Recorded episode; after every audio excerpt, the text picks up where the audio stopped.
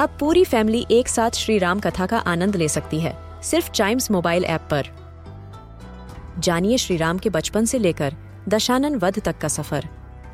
सरल रामायण घर के सभी सदस्यों के लिए। आज ही डाउनलोड करें चाइम्स मोबाइल ऐप एप्पल या गूगल प्ले स्टोर से।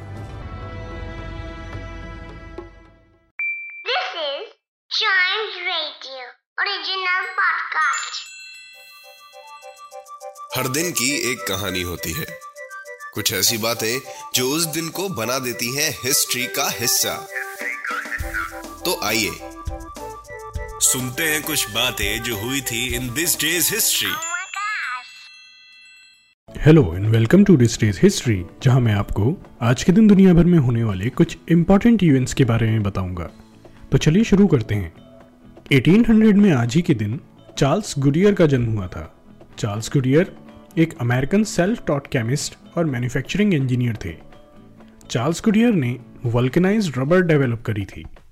वल्कनाइजेशन नेचुरल और सिंथेटिक रबर्स की हार्डनिंग के प्रोसेस को बोला जाता है। Goodyear Tire and Rubber Company का नाम चार्ल्स गुडियर के नाम से ही है। आज वल्कनाइज मटेरियल का इस्तेमाल shoes toys erasers shock absorbers conveyor belts और टायर जैसी हज़ारों चीज़ों में होता है। इसके अलावा 1844 में आज ही के दिन उमेश चंद्र बैनर्जी का जन्म हुआ था। उमेश चंद्र बैनर्जी एक इंडियन लॉयर थे। इसके अलावा ये इंडियन नेशनल कांग्रेस के को फाउंडर और प्रेसिडेंट भी रहे। उमेश चंद्र बैनर्जी ने कांग्रेस के लिए प्रोविंसेस में स्टैंडिंग कमेटीज की फॉर्मेशन का प्रपोजल दिया, जिससे पार्टी वर्क का बेटर कोऑर्डिनेशन हो सके। 1865 में जब दादा भाई नरोजी ने लंदन इंडियन सोसाइटी एस्टेब्लिश करी तो बैनर्जी को उसका जनरल सेक्रेटरी बनाया। इसके अलावा 1873 में आज ही के दिन इंदिरा देवी चौधुरानी जी का जन्म हुआ था। इंदिरा देवी जी एक इंडियन लिटरेरी फिगर ऑथर और म्यूजिशियन थी।